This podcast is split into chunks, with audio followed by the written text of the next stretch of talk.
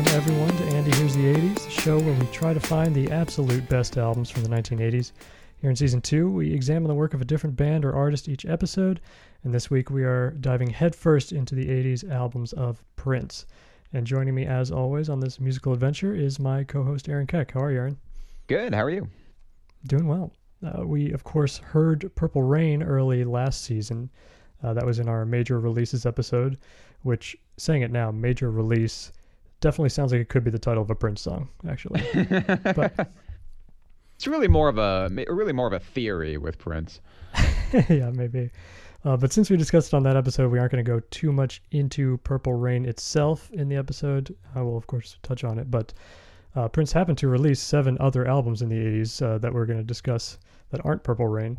So I really wanted to focus on those for now. But uh, before we dig in, Aaron, I wanted to ask how much of the non Purple Rain canon were you familiar with going into this? Uh, very little. Like it's kind of typical for me with with 80s artists for the most part. Like all I know is the hits. I haven't really mm-hmm. dived into too many of the albums very much. So, how much Prince did I know? I had I had listened to Purple Rain for last season's episode.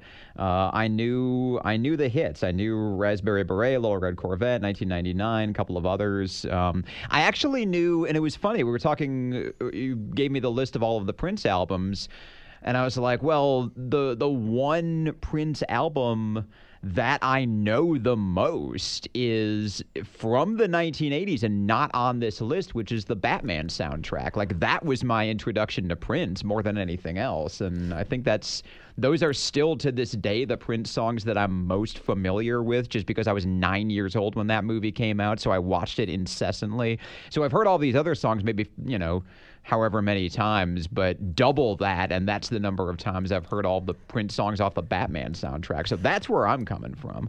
I yeah, I, I, saw, you know, I'm a same same boat basically. I heard all the mm-hmm. hits and everything, familiar with that, and I and I saw, you know, on the list that the Batman soundtrack was.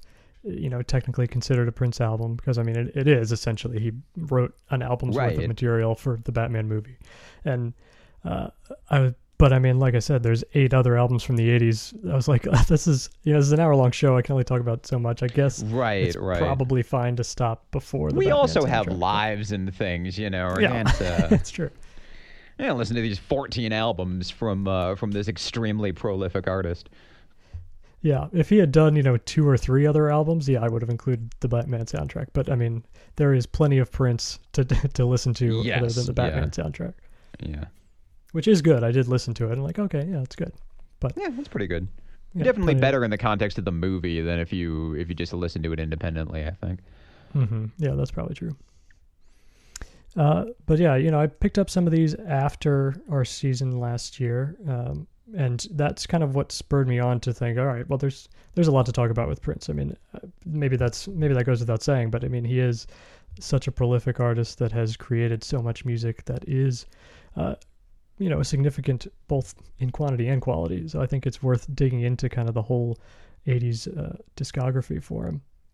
Uh, I also picked up uh, the book The Beautiful Ones, which came out uh, in 2019. It is a memoir that Prince himself was working on prior to his death uh, That uh, is very interesting. It, it covers all of what he had written up to that point. It also then goes into uh, what the his co-author Dan Piepenbring had been, what his experiences were working with him, and then it also has a uh, an original treatment for Purple Rain, the movie, which is very interesting. Ooh, nice. Yeah, what does the beautiful good... ones refer to as the title?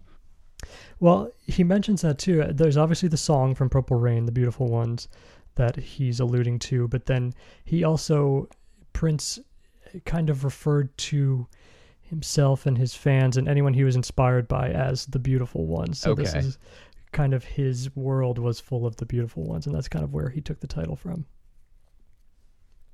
But yeah, it's a great book, and it also has a ton of uh, archival photos and stuff that were uh, Prince's own uh, photos that were contributed to the book. Uh, it's it's really cool. Nice. Although you're burying the lead here because, in addition to reading that book, you also uh, subjected yourself to the film Under the Cherry Moon, did you not? oh, I did, and we will get there. But uh, okay, all right. As long as long as we get there eventually, because I did not subject myself to Under the Cherry Moon, so I will I will be waiting with anticipation to see what you say about this. Well, stay tuned because uh, okay, well, we got we got to start from the beginning first. All Uh, right.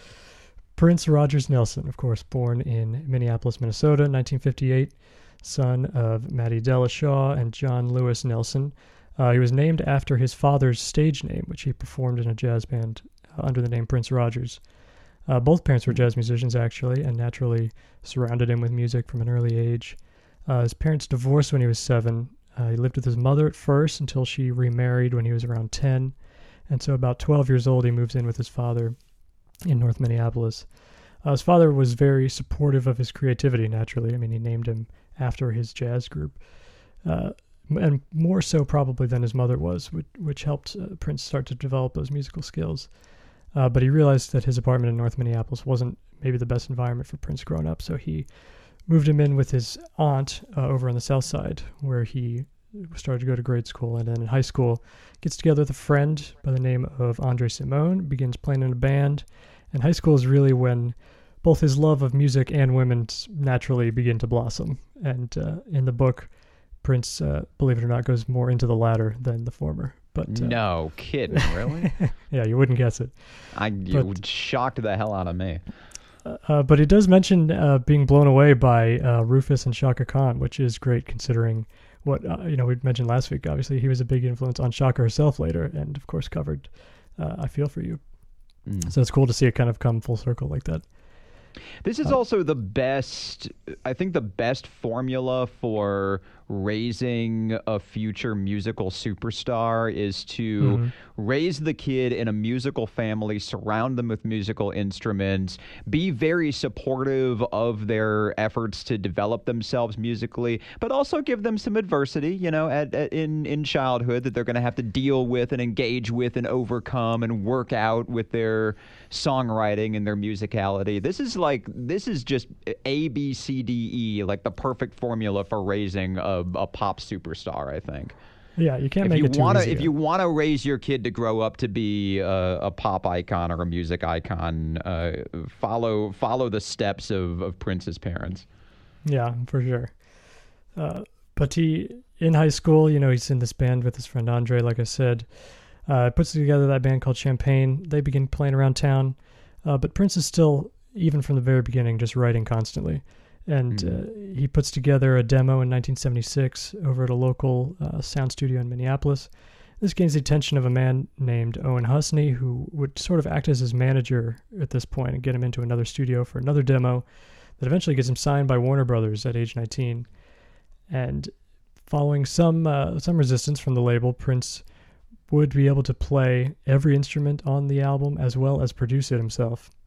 And so in April of 78, For You, his debut album, is released and is very fairly well received, both uh, critically and commercially, with uh, singles Soft and Wet and Just As Long as We're Together hitting the charts. And so right away, he's already gaining success as a young musician.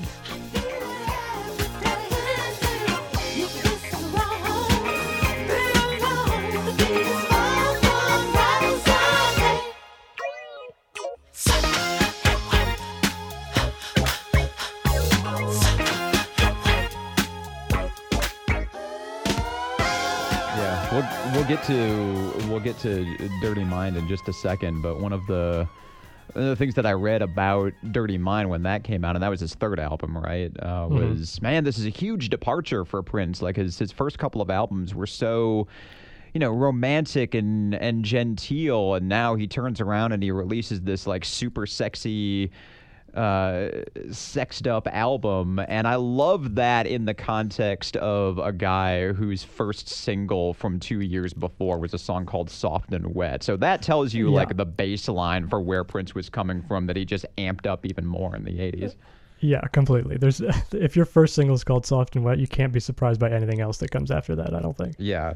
It- And you have to just figure out how paying to heighten. Like, you gotta if that's your starting point, like you've gotta you've gotta build up from there. Like that's a really high bar to start heightening from. But he figured out a way to do it. Yeah, we're lucky probably that uh, Tipper Gore didn't find out about him until Purple Rain because otherwise he'd have no career. Focused on, uh, she was too busy focusing on Zappa. yeah, maybe. Uh, but for you, it was recorded over several months in several different studios, and as a result, went wildly over budget and, and was draining on Prince. Uh, so consciously, he tried to expedite this process going into his second album, recording it in just a few weeks for about a quarter of the budget of the first one. Uh, he still played every instrument, self produced it, and in October of 79, he releases that self titled second album, which included the hits I Want to Be Your Lover, uh, the arena rock jam Bambi, and of course, the song Chaka Khan would turn into a hit several years later, I Feel For You.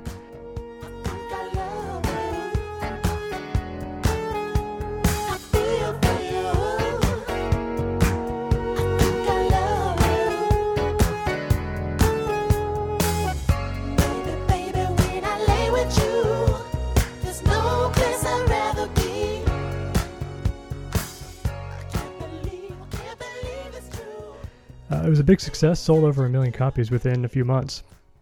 Uh, but both of these first two albums, you know, they, they definitely showcase his talents, of course, as a multi instrumentalist and songwriter. Uh, I think he, he makes a good blend of funk, pop, and soul, like right out of the gates. I mean, he he finds it pretty early on. I think it's just kind of refining it from this point. And like we mentioned, you know, the lyrical content was still there from the beginning. I mean, there wasn't any getting around it but he he doubles down and going into his third album, Dirty Mind. Uh, we'll go ahead and play the uh, title track from Dirty Mind, and then we'll come back and talk about uh, his third album.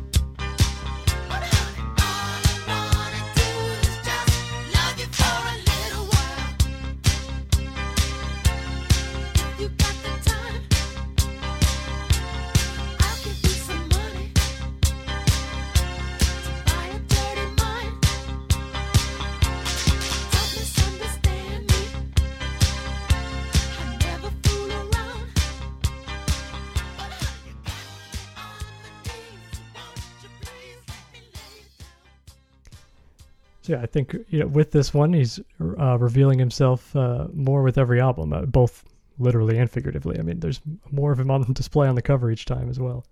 Yeah, absolutely. To, I mean, to the point where you can't really heighten too much from that uh, once yeah. Mind comes out.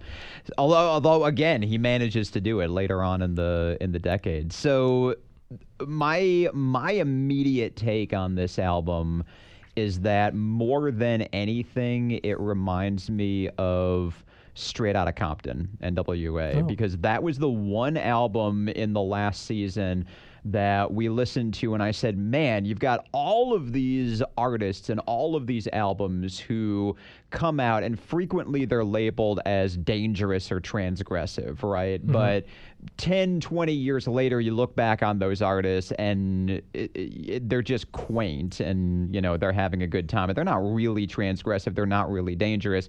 NWA was the one album that we listened to from last season that really still held up in the present day as actually transgressive and actually a, a stark challenge to uh, present day society. I feel the same way about this particular album. Not in the same way, obviously, but in the way that when this album came out in 1980, I'm sure it was widely characterized as sexually obscene. Well, it still is. Like a lot mm-hmm. of the stuff in this album is still pushing boundaries that exist even today 40 years later which to me is fascinating that he was able to do that uh, back 40 years ago and also get away with it and be and be super popular out of this album yeah i, I mean nobody else uh, in 1980 or otherwise i don't i think was making a you know a funky pop hit about incest right i mean yeah no nobody's gone there before or since. Although, think, although so. if you were going to do it, 1980 was probably the year. Certainly, yeah. But yeah, it's it is uh, I would say deliberately provocative, uh, and certainly, like we said, we couldn't be surprised by it. But it is uh, it is noticeable still, I think, which and not in a bad way. But I mean, it it does still stand out as something that is striking. But the music is just as catchy too. Yeah, and there are a couple of songs that you can think of from that same period that uh, are nominally about like oral sex or or mm-hmm. kind of uh, things like that but they're all they're all kind of goofy jokey almost like prince just goes all in on it and says here's what we're singing about here's what we're talking about and i'm gonna just like this is gonna be a sexy song about oral sex as opposed to uh yeah, I can't even I can't think of one off the top of my head that's contemporary, but uh, but it's yeah. Yeah, I'm sure you know. Even probably later in the decade, when something like uh, Cherry Pie comes out, I'm sure Prince right, heard that was right. like, I've done that goofy, already, right? yeah, exactly. Like, yeah, yeah so, okay, thanks very much, but mm-hmm. yeah, they weren't they weren't being serious with that. Like Prince was being serious, like not yeah, exactly. not tongue in cheek, like not totally straight face, like not winking at the audience. Yeah, definitely. It's uh it's still he's owning it, right? He owns the yes. music and the lyrics in all this, and in a way that makes it. Uh, whether or not it's sincere or not, it, it feels genuine, right? As opposed to just posturing. Yeah. Yeah, I, I think it's it's a very fun record still, and uh, this he produces it again, but this is where a couple other credits in the in the recording studio start to sneak in. Uh, this is the first time that uh, Lisa Coleman would appear on background vocals on Head, and then uh, Dr. Fink is on the keyboards on that same song as well as Dirty Mind. So he is after those first two albums having played everything, there is a couple bits here where he's starting to open up and collaborate a little more there's a great photo inside uh, in the liner notes too of the band at that point where you know Prince is in the same outfit as he is on the cover, but then you've got everybody else dressed up in ways that Prince uh, you know wanted his backup band to be. I mean, so you've got Dr. Fink in his, in his scrubs. You have uh, Andre is in the back in kind of like a Prince Junior mode. He's got his, his jeans like completely undone with a trench coat open. Uh, Dez is back there with the checkered pants and tie, no shirt, and then you've got Bobby Z in the background looking like uh, almost looks like one of the Beastie Boys in the Sabotage video. He's got a suit yeah. with a big mustache. What do we know about the relationship that Prince had with the other people in the band? Because I can imagine Prince not being the easiest person to get along with or having a working relationship with, but I don't know. Yeah, from from what it seems, uh, I mean, especially uh, this early on, you know, they are his touring band, and they are, you know, he's basically teaching them all the parts, and they are they're serving that purpose, right? They're playing the live shows, all the parts that he can't play because he's an only one man. But as it goes on, he's especially uh, Lisa, and then later Wendy, who would come in as well. They're the ones who really can can break him down a little bit, and I think uh, mm-hmm. let down some of the walls that he built up around himself and so you see it again once they leave the kind of that that relationship gets strained between the bands again but because he is he's a very singular artist but he is uh, I mean he can still be fun and that's been kind of the message that some of his friends and right and bandmates have said that he is very intense about the music but can let that guard down occasionally and be nice and it's mentioned in the book too and, you know his co-author would you know, you hear about Prince, especially by the by the time 2016 rolls around, and you're that he's got this 30 plus year career built around him. You know, he's a he's a legend as much as he is a person. But but you meet him, and he's still just he can just be a normal guy. So, I think it came and it came and went as far as personality with Prince. But of course, the one thing that was always consistent about Prince is that he never he never stopped writing. So right after Dirty Mind, he took a little little time to write and work right away on the next album, uh, his fourth, released in October of '81, Controversy. I'll go ahead and play the fourth single released from the album. This is Do Me Baby, and then we'll discuss the record.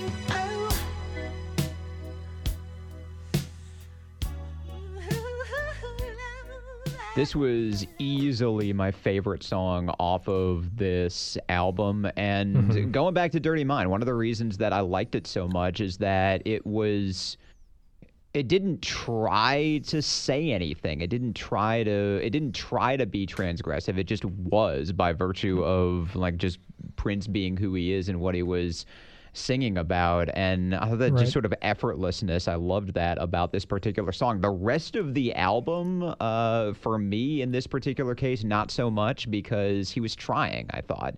Like mm-hmm. he was mm-hmm. trying to be political, he was trying to make a statement. And I didn't think there was anything about what he was saying that was all that special or spectacular. So I just kind of wanted him to get back to I wanted him to get back to the sexy stuff was was what I wanted out of this album and he finally did with that song.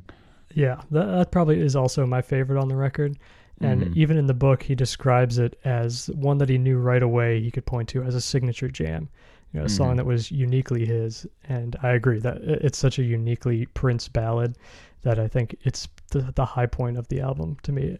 I, I think that uh, I don't dislike necessarily any of the songs, but I do agree that he hasn't quite found the way that he is going to talk about, uh, you know, topics other than sex and love, right? Yeah.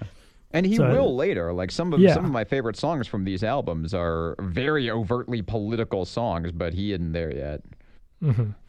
But I, I liked, uh, you know, the same thing with any of these artists. I like hearing the evolution, and this is such like a clear stepping stone to where he's going to go. That I think there's that aspect to it that's very fun. Uh, but yeah, the the parts that remind me of Dirty Mind and stuff like that, those are the high points of it for me. Yeah. Still, that's Prince and the Evolution, right? Yeah, exactly. Yeah, Prince and the Evolution. Uh, but uh, there is Lisa is again credited with some backing vocals on three of the songs: "Controversy," "Ronnie Talk to Russia," and "Jack You Off," which uh, is the first appearance of the letter U in an album title. Uh, and then Dr. Fink plays on a couple of these as well. Bobby Z on the drums. Uh, I think and "Do Me Baby" too is a uh, a great example of his vocal range increasing too. Right, mm-hmm. so he was when he first recorded those couple those first couple albums, he still still thought of himself as an instrumentalist first and a vocalist second, right? So he he performed almost exclusively in that falsetto range because that was the most comfortable for him. Uh, a much more quiet kind of delivery that matched maybe his uh, or didn't quite match with the rest of his performance. but now you can f- hear him opening up and gaining that range and becoming more comfortable as a vocalist too, which I think is is really good. Yeah. And it, the the other funny thing is that this is uh, the trench coat he wears on the cover is definitely the same trench coat from the uh, Dirty Mind.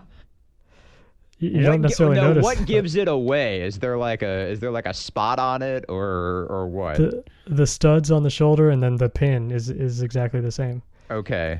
It's a Dirty Mind, of course, a black and white photo, so you don't necessarily realize that it's a purple jumpsuit, but or a purple trench coat. But yeah, it's exactly the same one. Although in in hindsight, it, it makes perfect sense that it would be. yeah, right? exa- why? Yeah, Yeah. why would it not be a purple trench coat? but I definitely thought that was funny. There are in the in the book too. You can see a lot of alternate, uh, you know, pictures from these photo shoots and stuff, which brought home that it was the same outfit. But you know, you can write a lot of music in a year, but maybe you don't always change your wardrobe as often. I don't think. Look, they got the largest mall in the world in Minneapolis. Just go there and buy a suit for God's That's sake. true. Well, they didn't yet, I guess. Still. Your Prince, build it and then go. Yeah. Well, he would, uh, of course, between all of these albums, he'd go on tour, uh, and then in the while also writing the next album. Uh, so, and you know, his band that he assembled that we've talked about a little bit already. He he modeled them after Rufus and Sly and the Family Stone before them, and uh, he wanted it to always consist of men and women of various ethnicities. And the lineup would change occasionally, but uh, you know, you've heard some of their names already: Bobby Z, Dr. Fink, Lisa Coleman. Uh, his longtime friend Andre Cymone would leave the group after Dirty Mind and be replaced by Mark Brown on bass, or Brown Mark as he would be credited. Uh, vocalist Jill Jones, credited as JJ, would join the group around this time as well. And at this point, they don't technically have a name yet for his backup band, but that would almost change on the next album. Uh, in October of 82, 1999 is released, marking his the fourth October in a row now that has a new Prince album. Uh, and while still credited simply as being by Prince, the words and the revolution are written backwards in the I shaped space uh, in the I in Prince, which is Mm. fitting because a member of the band does appear on nearly every track on this album. Uh, but before we go any further, let's hear a little bit of the song 1999 and then we will discuss the record.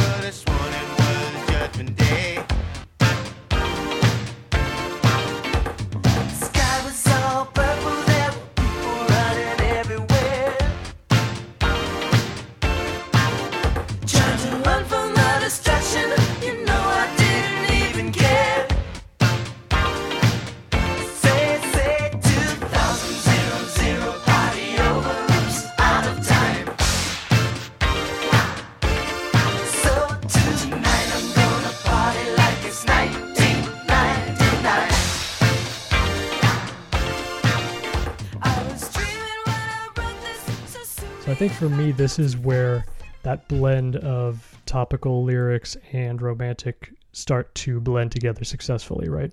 Yes. I think this is the album where Prince really finally like completely puts it together. Like the first two albums, mm-hmm. I'm not a fan of controversy. I do like Dirty Mind.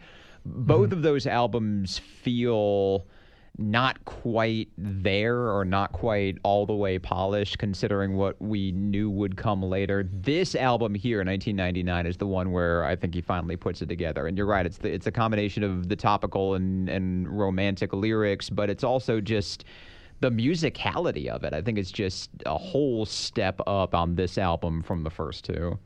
Yeah, I, I definitely think this is his first great album. Like he's made plenty of good albums before, but this is the first one that's truly great. I think, because yeah, it is. It's, the lyrics are great. The music is great. Every single song sounds, uh, unique, but all runs together in a great sequence. I think it's pr- probably also one of the rare. This was a double album. I think it's one of the rare ones that doesn't need to change at all. I, think, I agree with that. Yeah, and there's going to be another one, "Sign of the Times," that comes later that we'll talk about, which I think is also a, a double album that that stands on its own as a double album too. Yeah.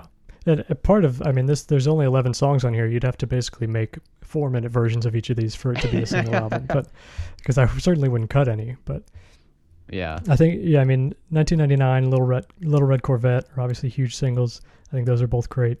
Uh, I love Lady Cab Driver. That was one that uh, later on the record that I really liked. I think there- there's not a bad song on here. Yeah. Lady Cab Driver was all right. Uh, International Lover is great, um, which ends the album, doesn't it? Yeah. Yeah. I I appreciate uh, okay so international lover oh that's the that's the one where he he comes on the he comes on as the pilot right Uh huh. yeah that's the one uh, if there's a loss of if there's a loss of cabin pre- if there's a loss of pressure I will come down and apply more Yeah. Oh God, that's such a great line. Um, I love, uh, I love Prince's like "I'm having sex from start to finish" songs. Uh, this is why all of these have to be double albums because all of these are like eight to ten minutes long.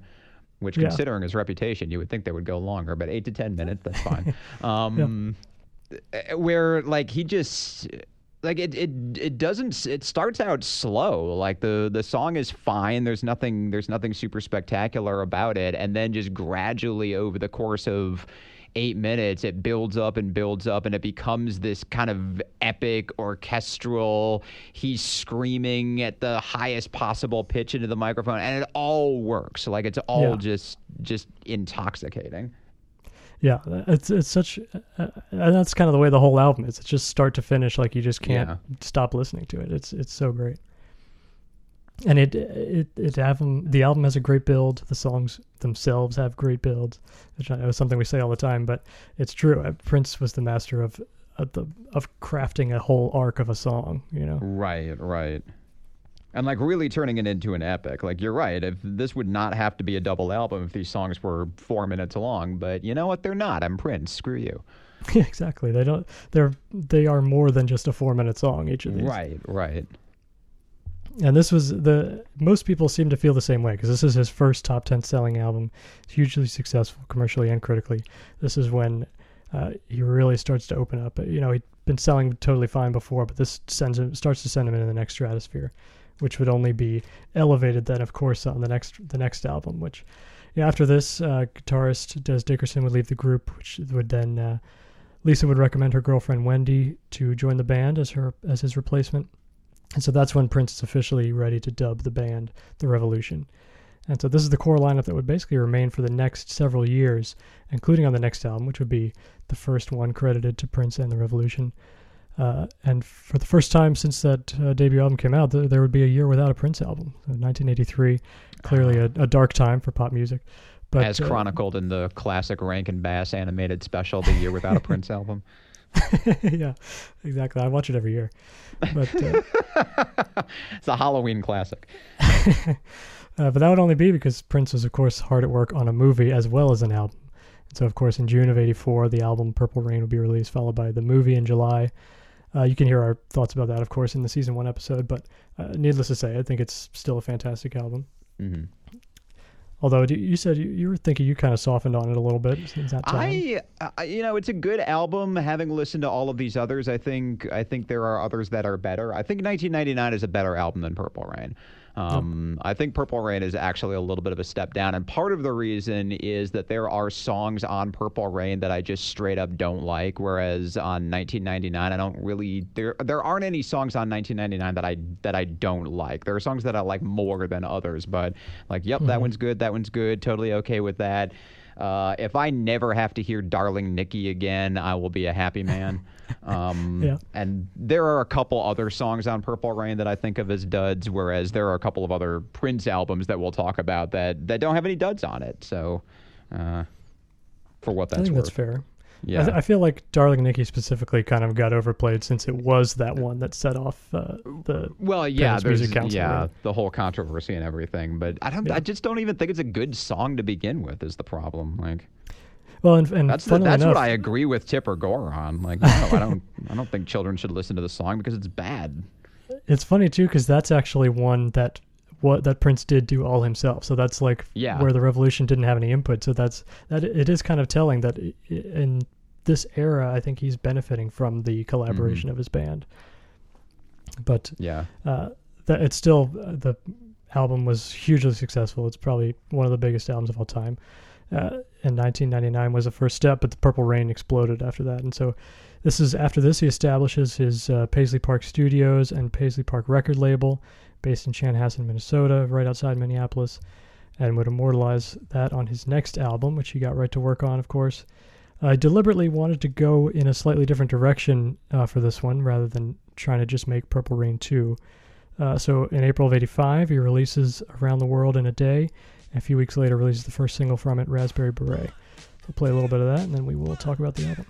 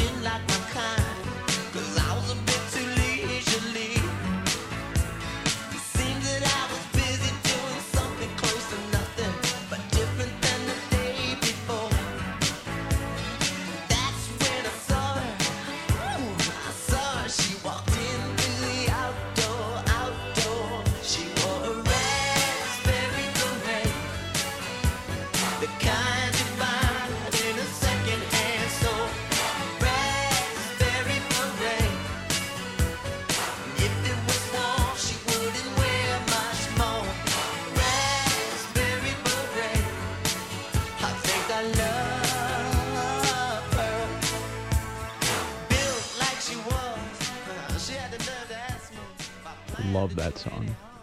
That's a great song. Yeah. And I, Yeah. I think, you know, obviously he goes a little bit more psychedelic on this album. It's a little lighter than some of the more rock stuff he'd been going to before. But I still think, you know, there's not, there's, this is still very much a Prince album. And I think there's even, you know, there's evidence of some of this style earlier than this. I don't think this is where he decided to suddenly go uh, a little lighter. But ultimately, I, I think it's a really fun album still.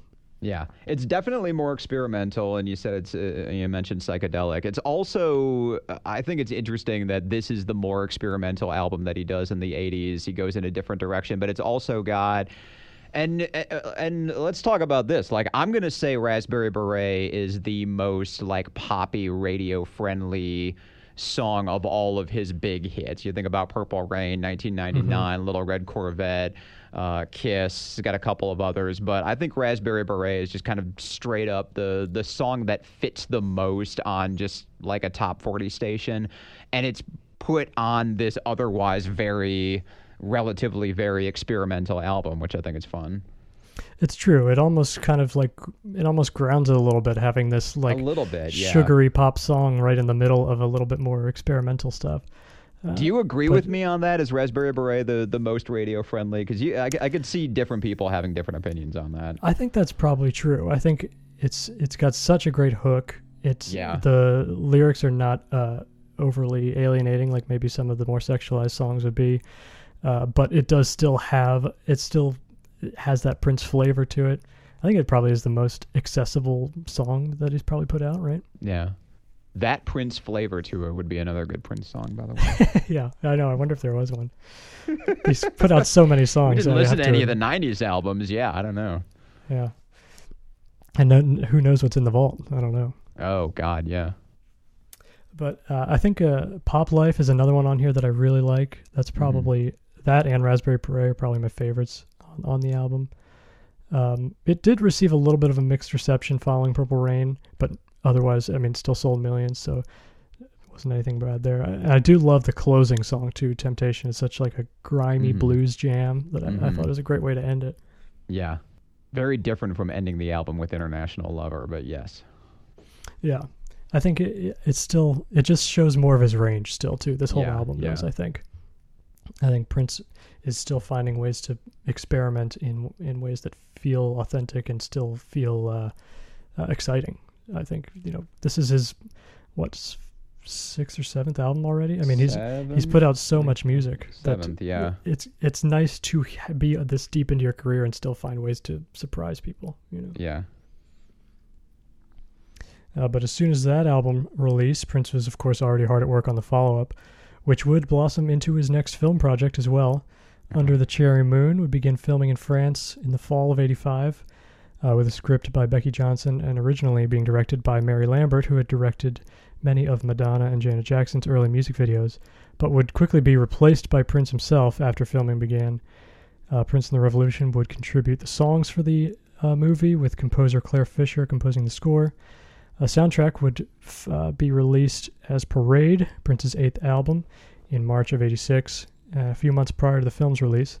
Let's listen to the song Mountains, which is performed at the end of the film, and then we'll discuss the whole project.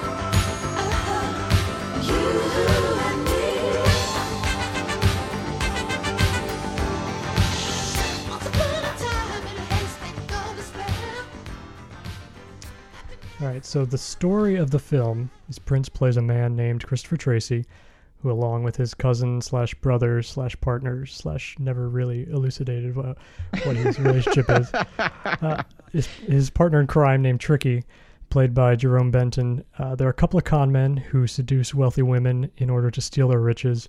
And wouldn't you know it, this time Christopher falls in love with their target, Mary, who is played by Kristin Scott Thomas in her film debut. Uh, like you said earlier, I watched it for the episode, and I will bury the lead no further. I like this movie. I think it's fun. You think it's fun? You I think, think- it's fun? I can't. Yeah, I, I th- like. I can't make fun of you for this because I saw I saw Cats the movie in theaters last year and I thought that was fun. So you know, I to think each to each their own. I think this is a more fun, well, it's differently fun movie than Cats, but I think it's a I think it's actually a better movie than Purple Rain too. Okay. All right. Which uh, I mean, it- I think Prince is a better actor in this one than he was in Purple Rain. I Which think for the fair, most part, uh, the the cast in general does a pretty good job. I thought the film looks I mean, great. Kristin Scott Thomas is a really good actress just in general. So Yeah, and th- there's a couple spots where maybe their chemistry is a little off. I mean, like uh, honestly, their the chemistry between him him and his partner in crime was a lot more palpable than Right, the one right. between her. But but also, I mean, there's none of the uh, kind of unfortunate homophobic uh, things and misogynistic things that pop up in Purple Rain occasionally. mm. So it's a much more tolerable ride for, uh, but it's also just fun. It's like a kind of a predictable. You know where it's going, especially if you've heard the album. But uh, it's just like a nice, easygoing ninety minutes of black and white Prince goofing around. It's There you pretty go. fun. Can we can we put the can we put just any of that on the like on the the Blu-ray cover as your blurb like Yes. under the cherry moon a much more tolerable ride Andy Lee yes, please. You can pull any of those quotes for the back of the box. I'm happy to give uh, give the allowance, but better than Uh, I- cats Andy Lee di- differently entertaining than cats. differently entertaining that's right sorry I didn't say better Yes, please. If you're going to pull my quote, you have to at least uh, pull it accurately. But, Let's put it in parentheses.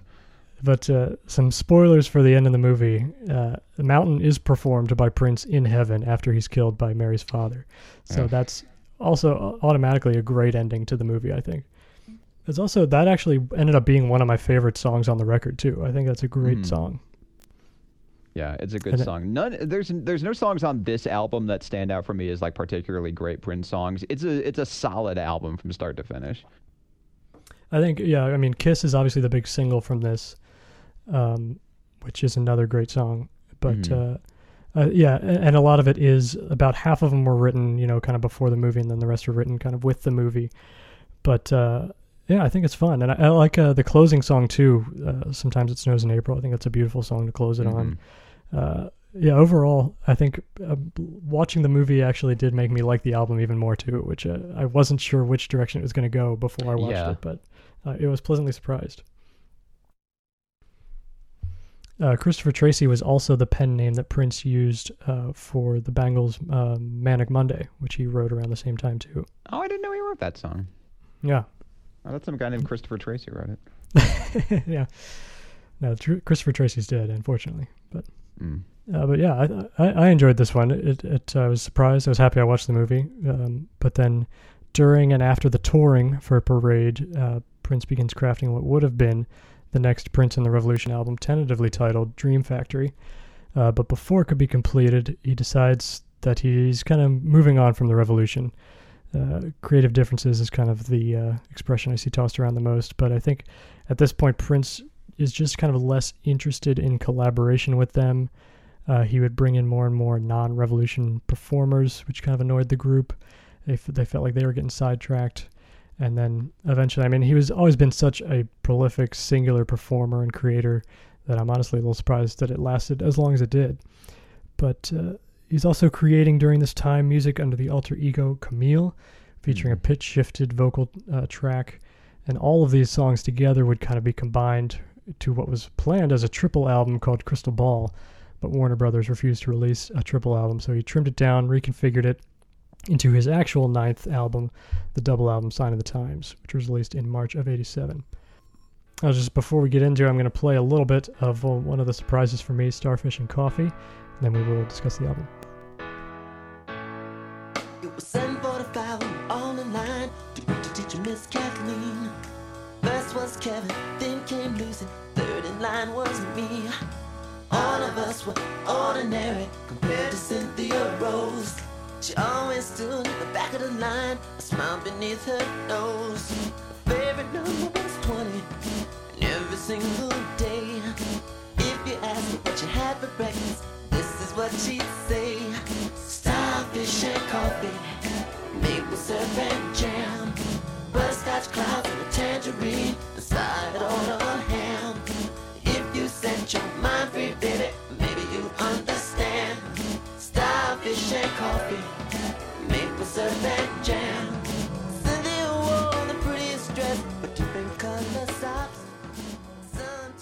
I, I think this album is is great. I think this is his best one of the of the decade, and it is fascinating that this great album comes out of such a wild background. Like I'm gonna make a triple album performing as somebody else where I'm changing my pitch and I'm going to do all of these crazy things and then it it finally just kind of gets condensed down into this just fantastic double album.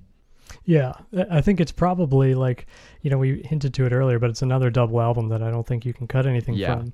And that's probably because it was a triple album that you probably could cut stuff from and you did. So. cut quite a bit from to, to make this. Yeah, like the story of how this album came to be is just such a train wreck from start to finish, and then it gets released. and It's like, oh, oh, this is this is actually quite good. Thank you, thank you, Yeah. The uh, the song we played, "Starfish and Coffee," was co-written by uh, Susanna uh, Susanna Melvoin, who was Wendy's sister and Prince's girlfriend at the time. Uh, it basically describes during the chorus. Uh, that's my typical Waffle House order. I don't know about you. Right, right. Starfish But- and coffee. Yeah, but I think it's a fun one. I think it's a it's in the perfect point in the album where it's like a little moment of levity. I think Prince always knows when to inject humor into something, and I think it, yeah, it's another little nugget that I kept returning to on this album, of of, of which is full of fun songs. How is the starfish at Waffle House? I try to avoid the seafood. You know, you got to go at the right time, but Okay, uh, yeah. it depends who's working. but Right. you know, I usually, I, you know, I get my hash browns, you know, scattered, smothered, and starred, and I go from there. but yeah, think, uh, you know, obviously, "Sign of the Times," the song is a big uh, single off of here. Um, uh, "Slow Love" was another song that I thought was really great. Mhm. I lo- Uh, thought that one was a good one too. "You Got the Look," I think is a great song. Yep. Uh, "If I Was Your Girlfriend," which he does in that Camille voice, I thought was a good song. There's a lot of good songs on here. Yeah, you uh, you just rattled off several of my favorites, uh, but not my actual favorite off of this album, which uh, I would never have thought that uh, one of my favorite Prince songs of the decade would be a song that sounded like this, but The Cross. Yeah, that's a good song too. That's that a and, really good song. And that one along with uh, "Forever in My Life" are you can start to get a taste of the uh, the more religious Prince, right? There- Yeah. there's gospel tinges to these, but yeah, that that is a good song with a good build too, and it's just a great Mhm. guitar part. Yeah, there's I think that was a good one too, which which also surprised me.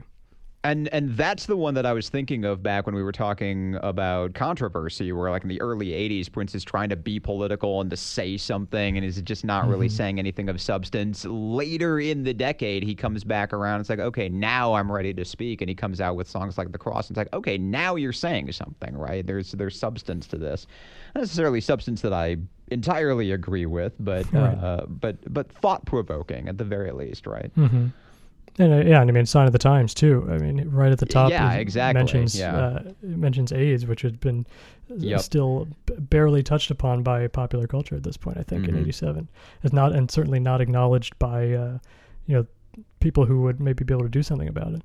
Yeah. But uh, which you know p- people talk about. Uh, we're still in the middle of the COVID epidemic now, and people having the tone deaf observation of, can you imagine the government ignoring an epidemic like this? And it's like, well, you don't actually have to look that Yeah, far g- back. God, can you imagine that happening?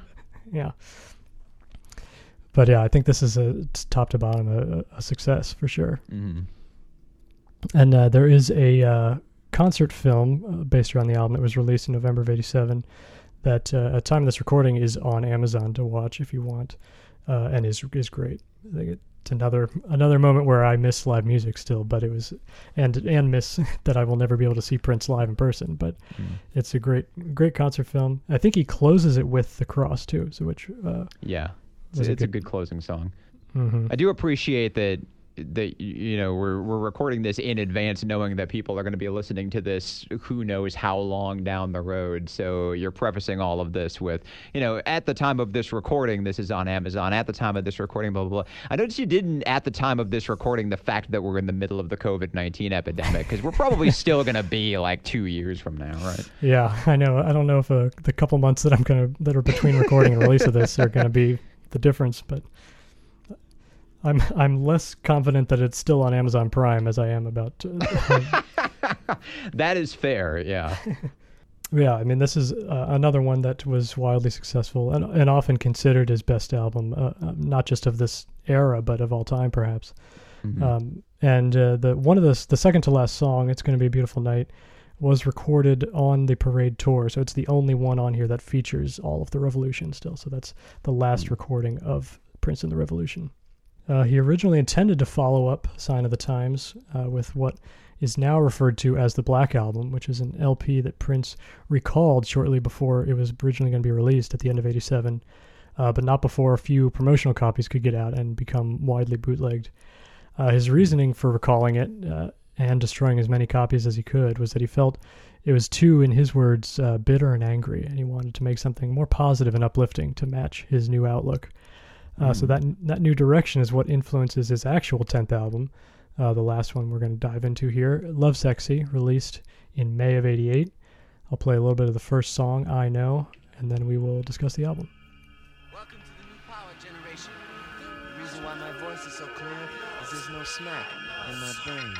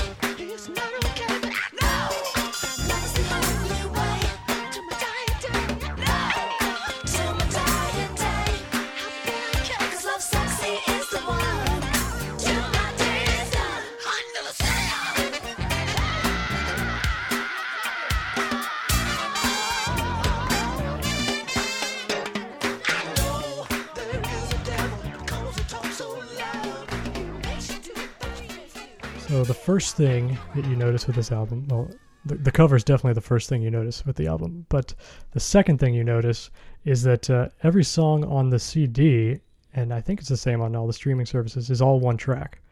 This is just one Yes. 40, 45, 47 minute continuous track. Which annoyed the hell out of me when I was listening to it on Spotify. so I'm like, I just want to skip ahead to the next song here. Yeah, it, it made it, you know, if, uh, listening to it on CD, um, yeah, I mean, if if you stop it, you're going to have to hope you remembered where you were because you'll have to, Yeah, exactly, to right. resume.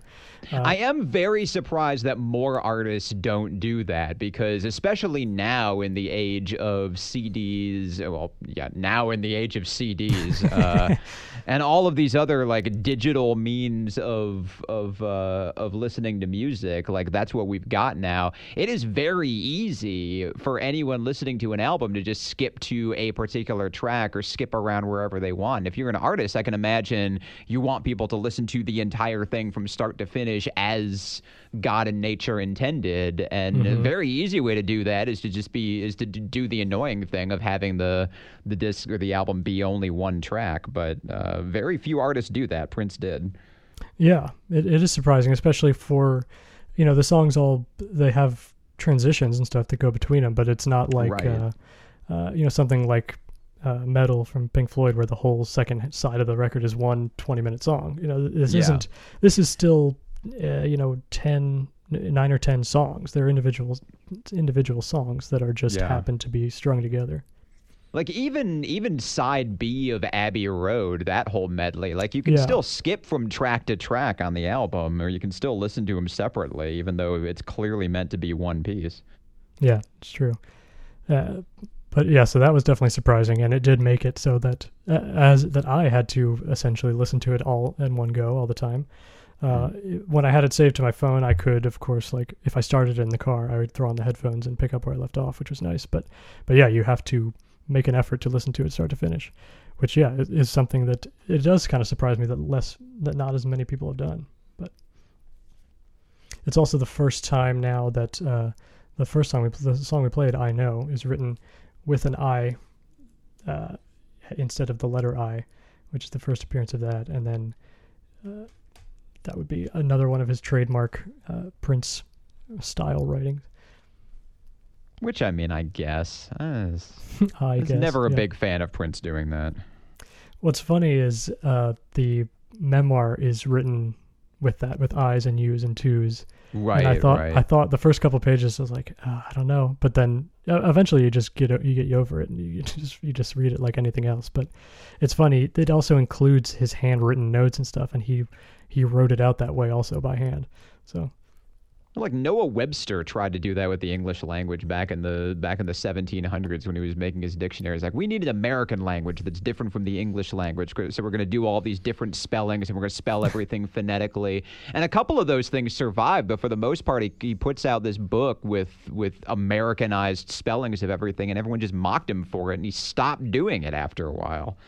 Uh, as a and, and you know eventually we'd all get used to it but we didn't at first and we're like no no no noah you're you're being an idiot here you can you can channel your energies into more interesting and useful things prince just kept going all in on that like even more and more into the 90s well maybe yeah maybe by like he introduced him bit by bit for that reason. Maybe if he did them all at once, people would have said no. You can't oh do that. that's But- it yeah He's, you start slow and then build up and build up so by the time you get to the end like people are speaking a different language and they didn't even realize you'd done it Yeah, we're just ten albums in. Nobody's going to question him anymore. So Yeah, exactly. He, had to get to the point where he couldn't be told no.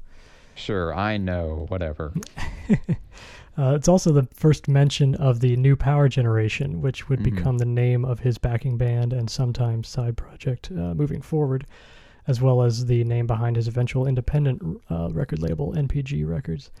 Uh, I think in general, you know, one single track aside, it, it's still very upbeat. I think it it accomplishes his goal of making something that's not bitter and angry. I think it's a, it's still a lighthearted, fun listen. Uh, definitely heavier on the gospel themes um, Alphabet Street and I Wish You Heaven were both singles, and I think those are two that stood out to me listening to it that I thought were good. Mhm. Um, what did you What did you think overall of the actual songs? I thought this one was fine. Uh, there's nothing that really super stood out. Alphabet Street is is all right, but un- I, I spent the entire I spent this album listening to it, trying to decide if I liked this better than Controversy or if Controversy was better. Uh, But both of those are are definitely my bottom two. I think yeah, I think that's fair. I think it's almost. I think he has. You know, part of it is that the closer you get to gospel, the less interesting it is to me personally. Not that it, there's anything wrong with it, but And I think that uh, uh, was. Yeah, I think I think you're probably right, which makes it which makes it even more interesting to me that I like the cross so much because that's as gospel as he gets, and I love Right. that song. But I think just in general, you're right. Yeah, it it feels like you know, especially compared to Sign of the Times, it feels like he has less on his mind, at least, right? There's less. Uh, Yeah. uh, less to say almost. I think, it, but you know, he did eventually uh, in the '90s release that uh, Black album officially, but even then, only for a limited run. I would love to hear what that sounded like, but copies of that still are like a hundred dollars minimum if you can find one. It's on YouTube. Is it? I I, I checked like streaming, think but I didn't see it. Uh, it. You're probably right. I'm sure it is. If I I, I searched for like I didn't listen to it, but as you were as you were talking about it, it's like, oh, you're right. He, he that album does exist. I wonder if it's there. And I just did a I just did a Google search, and it pops up on YouTube. So I'm gonna have to listen to it later. I always forget about YouTube for things other than videos. You know what I mean? Yeah. I know a lot of people YouTube, actually do use YouTube it is a great music, but- source for for material that you're technically not supposed to be able to see. Yeah, that's that's definitely true. Uh, but after this album, he would be contacted, of course, like we mentioned, to contribute a song or two for the new Batman movie, which, in true Prince fashion, uh, he responded by rec- recording an entire album for it. Uh, and that was released alongside the movie in June of '89, uh, which became another platinum-selling record for him, which was good because "Lovesexy" actually was his uh, lowest performing record at that time. It only went gold by the end of the year. Uh, so Batman was another, and like you said, it probably was a lot of people's introduction to him at that point, especially if you're Oh, young yeah. watching the new Batman movie. I mean, I was nine years old. That was my introduction to uh, like non-kitty movies. Uh, Mhm. The previous movie that I had seen in theaters was an American Tail, so I went from an American Tail to Batman. So that was a shift. Nice. Uh, that was the first I'd ever seen Jack Nicholson in anything. That was my first introduction to Prince. Like there were a lot of firsts with that movie for me. Yeah, I'm sure you're not alone. That was the first time I'd ever seen Michael Keaton's actual face because the only time I'd ever seen him before was in Beetlejuice. yeah, that's true too. And even then, you only saw it for half the movie. He had a mask on there. Yeah, exactly. All done up in makeup. I know. Michael Keaton really had to just build up the confidence to just show his face, you know. Yeah. And uh, Then you- yeah, And then you get to Multiplicity, where he shows it repeatedly on multiple like a whole bunch of right? times. Yeah. And then we get to Birdman, and he just reverts back again to the to the, Yeah. to the base. Uh, but Prince would kick off the 90s with another uh, film album combo, Graffiti Bridge. Uh, but the early 90s also saw his dis- disputes over his song royalties and general ownership with Warner Brothers start to come to a head uh, and would begin releasing albums at a rapid clip in order to just get out of his contract. And famously changed his name to the symbol, known as Love Symbol Number Two.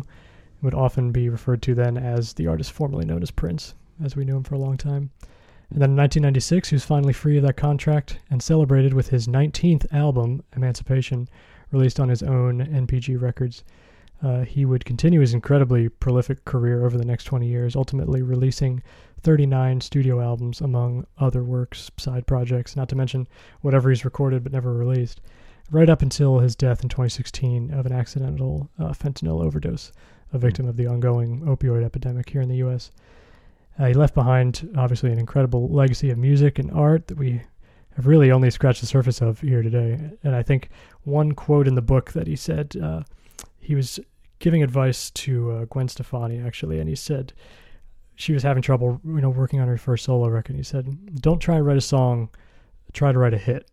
And I think that's something that is evident from all of his albums. Like Prince knew how to write a hit for sure to the point where he was just giving them away to other people too, right? Like we mentioned, Manic Monday. Yeah. Uh, Chaka Khan obviously had a big hit with "I Feel for You," which is just a not even a single from that record, but just buried at the end. So I mean, Prince could write a hit with what seemed like without even trying, but he was just writing so many all the time that I think he's pretty unparalleled in that quantity. That is also the most studio executive advice I've ever heard from anyone. Don't try to write a song. Don't try to be good. Try to write a hit. Hit the top Yeah. 40. Give me a number one. It's true, but Come on, something about Stefani. something about Prince saying it though, it's like, oh yeah, you're right, I should. what am I thinking? I got a lot of money riding on this album, Stefani. Gimme. yeah. Well, that brings us uh, to which ones were the hits for us. So uh, let's dig into our top five Prince songs. Uh, and Aaron, why don't we start with you?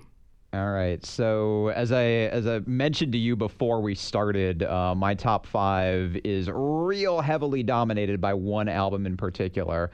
Uh, honorable mention, by the way, for "You Got the Look" off "Sign of the Times," which is a, a great uh, a great song and definitely my number six, but it didn't quite crack my top five because I was just so enamored with. Uh, if there's a loss of cabin pressure, I will go down and apply more. So my number five is International Lover off 1999 because I just I, I can't deny that uh, that like Southwest Airlines level uh, uh, d- d- statement at the end. 747. Mm. And this plane is fully equipped with anything your body desires.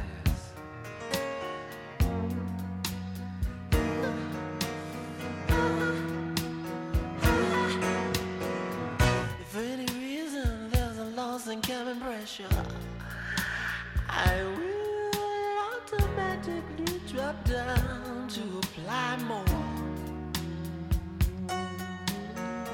To activate the flow of excitement, extinguishing clothing materials and pull my body close to yours. Place my lips over your mouth and kiss, kiss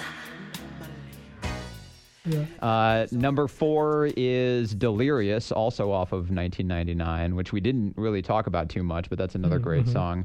Uh, my number three is The Cross, off Sign of the Times.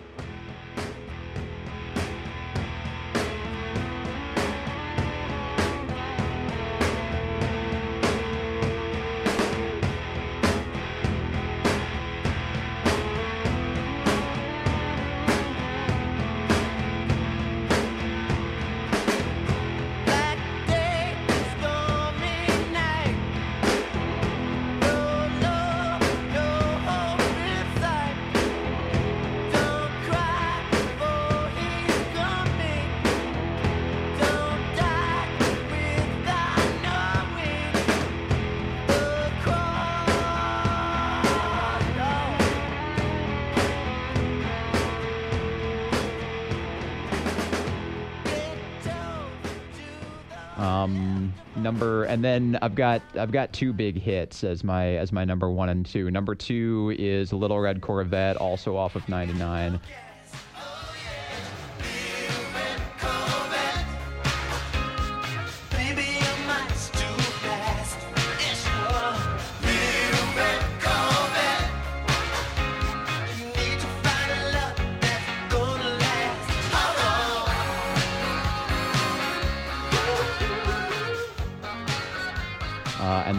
Then my number one is Raspberry Beret. Nice. Yeah, that's a good list. Yeah. For for With me, apologies to Purple Rain as well, because that's a that's a great song at the end of Purple Rain. But uh, but I, my top five, I'm I'm I'm confident about my top five here.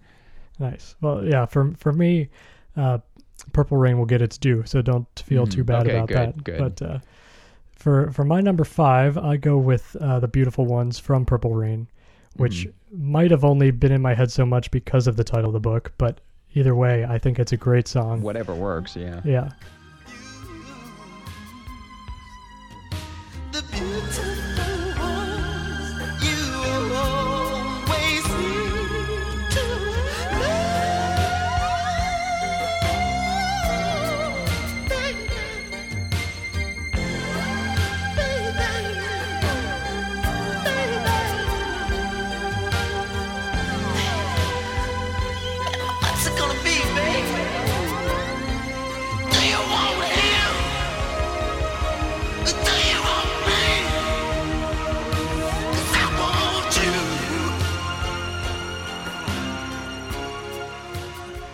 It's another one that just builds and builds to such a great point. Uh, for number four for me, I go with uh, 1999 from 1999. hmm Uh, and then for number three, I go uh, back to Purple Rain again for Let's Go Crazy. I think has to be one of the best opening tracks, uh, maybe in any album. I think. hmm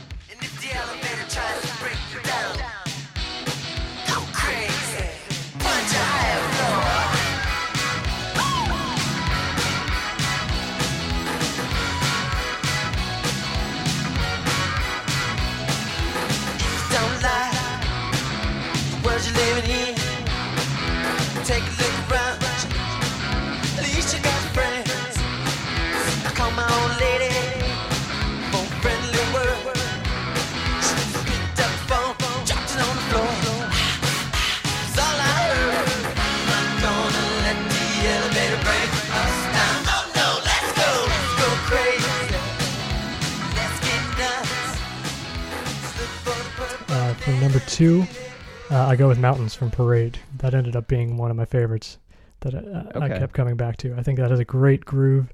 It really sold uh, the end of the movie, and then I think it also is just one of the best songs on that album. And then number one, Purple Rain again, title track, Purple Rain. Nice.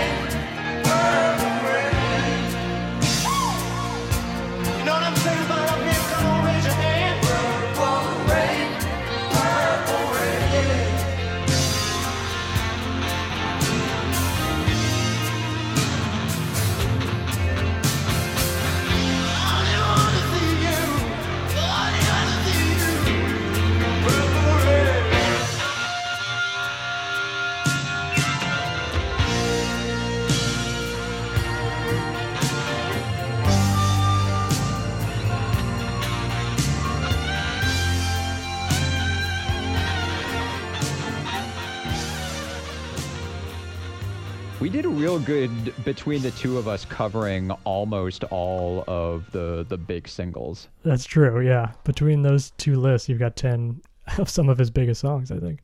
Go to hell, Kiss. But yeah, so then uh, which one, I think these might both be obvious, but which album ended up being your favorite Prince album? Uh, not obvious. I went with Sign of the Times. 1999 Okay. has got some of my more favorite songs on it, but I, I, like I went back and forth on this. It's definitely those two, but I think Sign of the Times, start to finish, is the better album. Okay.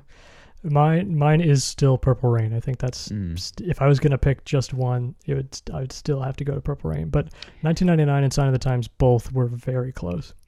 Yeah. I think My number, th- my number three is actually Dirty Mind. Uh, Oh, if nice. I'm if I'm ranking them all, uh, I'll I'll go a little bit lower on Purple Rain, but yeah, it's Wow. definitely 99 and Sign of the Times for me. Yeah, for for, for me, Purple Rain. I mean, even Darling Nikki. I don't. I don't think, even if it's my least favorite, I don't think I would skip any of the nine songs that are on that album. I think it's Yeah. just start to finish. It's so good. But uh, and Sign of the Times. It's funny. Was one I kind of had the same feeling you did about um, the the Chaka Khan album, where you're like none of the songs were your favorite, but you love the album. I- Yeah. I, I almost was that way with Sign of the Times, where there wasn't any songs specifically that I loved, but the whole album, start to finish, was one that I loved. Yeah. And it is such, it's very much Prince. uh, I mean, obviously, he's found his voice ten times over by this point, but it, it's a it's a complete statement that I really enjoyed. Yeah. Yeah, three of my top five songs are off of 1999, but I think if we expanded it out and made it a top 10 or a top 20, then there would be a lot more representation for Sign of the Times in there. Mm-hmm. Well, next time on the show, we'll take a listen to perhaps one of the only other artists to record a comparable amount of music to Prince, uh, Mark E. Smith and his English post punk band, The Fall. That should be interesting. Until then, thank you everyone for listening. Thank you to Prince, The Revolution, The New Power Generation, and everybody who made all this great music a reality. Thank you to Prince and Dan Piepenbring for the wonderful book, The Beautiful Ones. And thank you, Aaron, for joining me. You forgot to thank Under the Cherry Moon. Oh, and of course, thank you to everybody, cast and crew involved in Under the Cherry Moon. I think you got wrongfully overlooked. Uh, I think you don't deserve those Razzies. Uh, but thank you for for entertaining me for 90 minutes. Thank but you. anyway, don't forget, it's never too late to discover great music that's new to you. I'll see you next time. See ya. Thought it would be fun this week to take the first 10 albums of Prince's, the ones we heard today, along with his first two, and rank them. I've been in the ranking mood the last few weeks, obviously, but it's a fun exercise. So check that out along with the show notes over at acton.wordpress.com. It's actn.wordpress.com. I also made a playlist of my favorite tracks from those albums that I'm really happy with. You can search for Prince the First 10 Years on Spotify. There'll be a link to that in the show notes as well as on Twitter. Speaking of which, follow us on Twitter at Andy Hears It, Facebook.com slash Andy Hears It. You can email me at andyhearsit at gmail.com, rate and review the show, tell your friends. Let me know too what your favorite 80s tunes and albums are that I still need to hear. Let me know also what your favorite Prince albums are post 80s. I'm curious to get people's thoughts on that as well. Thanks again, and see you next time.